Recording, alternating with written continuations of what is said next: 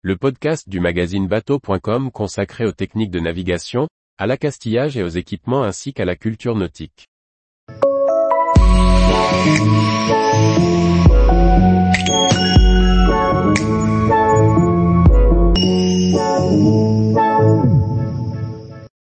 Écoutes et écoutilles, y a-t-il un lien entre ces deux termes marins?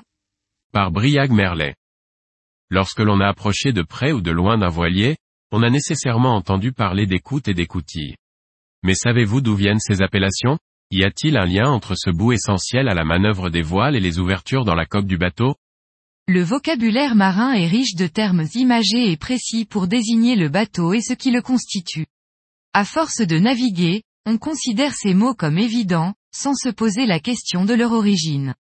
Et parfois, la question sibylline d'un enfant ou d'un néophyte vous incite à réfléchir. Écoutes et écoutilles sont deux mots qui se ressemblent. On imagine donc un lien. L'écoutille aurait-elle servi initialement à faire passer une écoute? Eh bien non, il s'agit là de faux amis, aux origines bien éloignées. L'écoute, que l'on connaît aujourd'hui comme l'un des cordages les plus importants pour un voilier, servant à régler l'angle de la voile par rapport au vent, est en fait un terme venu de l'habillement. Les dictionnaires étymologiques nous indiquent que le terme est emprunté de l'ancien nordique sko. Ce mot désignait à l'époque les bords et les angles d'un vêtement. Par dérivation, il en serait venu à désigner de la voile d'un bateau, puis le cordage qui y était relié. Aujourd'hui l'écoute est le cordage relié à la voile permettant d'y appliquer le bon angle. Dans les langues européennes, les termes sont proches, de l'italien scotta à l'allemand schott en passant par l'espagnol escota ou au genevois escote. Le terme écoutille vient lui du sud de l'Europe.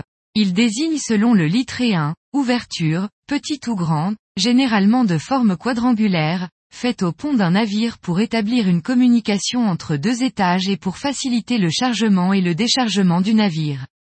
Celle-ci ne servait donc absolument pas à passer une écoute, peut-être éventuellement à écouter quelqu'un d'un pont à l'autre.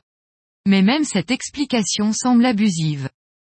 Écoutille proviendrait du vieil espagnol escotilla, dérivé de escotar, dont la traduction littérale serait « faire une encolure », et donc plus largement pratiquer une ouverture. Gare donc aux faux amis et en attendant, bordons l'écoute et fermons les écoutilles, avant de larguer les amarres, mais ceci serait l'objet d'un nouvel article. Tous les jours, retrouvez l'actualité nautique sur le site bateau point com. Et n'oubliez pas de laisser cinq étoiles sur votre logiciel de podcast.